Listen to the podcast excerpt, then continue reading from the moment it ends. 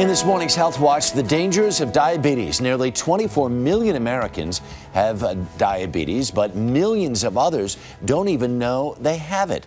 It is the seventh leading cause of death in this country. Dr. Mehmet Oz, host of Dr. Oz Show, joins us from Washington, where he is the featured speaker at the National Diabetes Conference. Dr. Oz, good morning. Good morning, Harry. How many people are we really talking about here? And potentially, how many more on top of that? Well, we estimate there are about 57 million more than the 24 million you mentioned who are pre-diabetic. So in aggregate, that means that one in three people watching this broadcast right now probably have diabetes or are pre-diabetic. And the irony is, the earlier you intervene and help folks, mm-hmm. uh, the, the, better they'll do. You can actually double the, the survival rates, but 90% of people don't realize it. And the conference today right. is an effort by the government, uh, other stakeholders, including major professional groups like the American Diabetic Association, to put this on the radar screen, Harry, because yeah. diabetes today is where breast cancer was 25 years ago. Mm-hmm. We can do mm-hmm. better. Yeah. How would you know if you're pre-diabetic?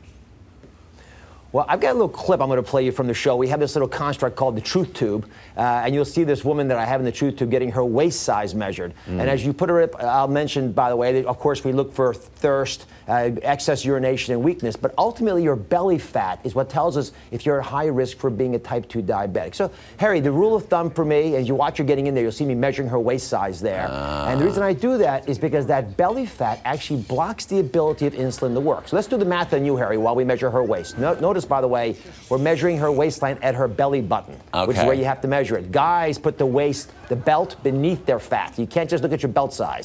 so, Harry, how, how tall are you, Harry? I'm 6'3".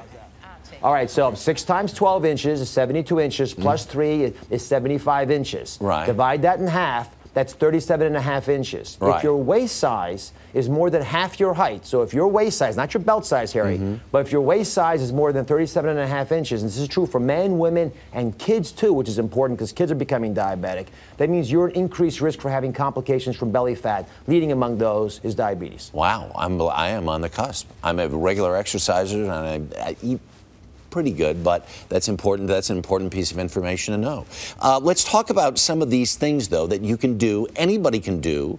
You don't have to be running up and down the stairs of your apartment building. There are things you believe folks can do on their own to help bring them back from the brink or bring them back away from these symptoms. So four basic rules, they'll work. They've been shown to work over and over again. Number one, everyone knows breakfast is good for you if you want to lose weight, but you need to have fiber in the breakfast. Donuts don't count. So a high fiber cereal, piece of fruit, that gets you there. Uh, secondly, you never want to eat on an empty stomach. And the reason for that is hormonally, when you eat when you're really hungry and famished, you'll overeat, you'll overshoot. So you want to always have something about a half an hour before a meal, a handful of nuts, a piece of fruit again, something light, just to take away the edge. So when you sit down, you don't overdo it. Cut out all the white foods. It's number three. White sugar, white flour, white pasta. In the body, the body, it, these are all seen as simple carbohydrates, mm-hmm. which of course are generally deposited as belly fat, as well as fat in other parts of the body. And finally, you got to build muscle mass, Harry. And the reason this is so important, especially for women, is when you go through menopause, your ovaries don't just stop making estrogen, they stop making testosterone. Without testosterone, you stop mm. making muscle, you get that little pooch in your belly. so right. make sure you have enough muscle. It burns several times more calories than fat will. pooch is not just the thing in the backyard, right? All right, let's. last but not least, if you do these things, can you really turn it around? 90%, I'll say it again, 90% wow. of people who are pre diabetic can reverse their symptoms dramatically and reverse the ailment itself dramatically by losing belly fat. That's why we have such a call to action today in Washington. Uh, I know that if folks recognize the ailment early enough, and if you don't know it, you got to figure it out, which we've been talking about today, mm. you'll have the ability to double your, your success rate and, and your survival rate. That's big time stuff. Dr. Mehmet It's great to see you. Thank you for your help this morning. A lot happens early on The Early Show, weekday mornings on CBS.